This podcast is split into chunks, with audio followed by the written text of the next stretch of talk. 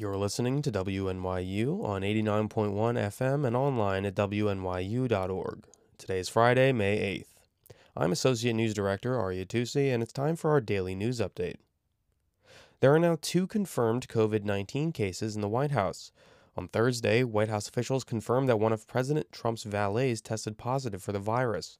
This valet is the first person known to be in close contact with the president who has tested positive. The Associated Press reported on Friday that an aide to Vice President Pence has also come down with the coronavirus. According to Trump and Pence, the two will now be tested daily alongside any staffers who interact with them closely. In light of new research, at least one New York hospital has stopped treating coronavirus patients with hydrochloroquine. The report, published in the New England Journal of Medicine, looked at patient records at New York Presbyterian Columbia University Irving Medical Center and found the drug neither helped nor harmed patients who received it. Hydrochloroquine is an anti malaria medication that President Trump has promoted to fight COVID 19. However, the original reports those claims relied on have been discredited. In the past several weeks, federal agencies and medical societies have issued safety warnings about the drug.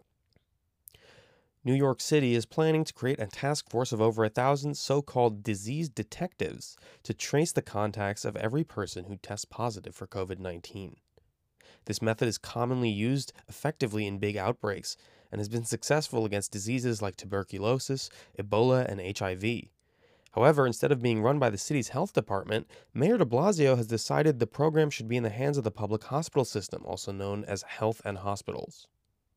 Many medical professionals have questioned this move as the key elements of the plan have already been performed by the health department.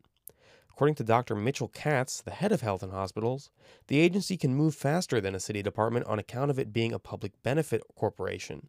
However, Katz also said that the tracing program will be supervised by a team of 50 health department experts, calling it, quote, the best of both worlds, to the New York Times.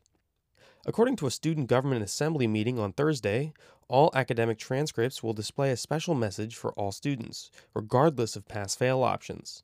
It'll read as follows In spring 2020, the COVID 19 pandemic required significant changes to all university operations, as all classes were transitioned to remote instruction.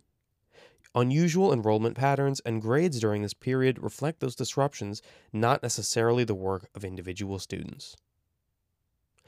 That's it for today's newscast, but you can find more about what's happening in campus at nyulocal.com. I'm Arya Tusi for WNYU FM, and I'll see you on the other side of the music.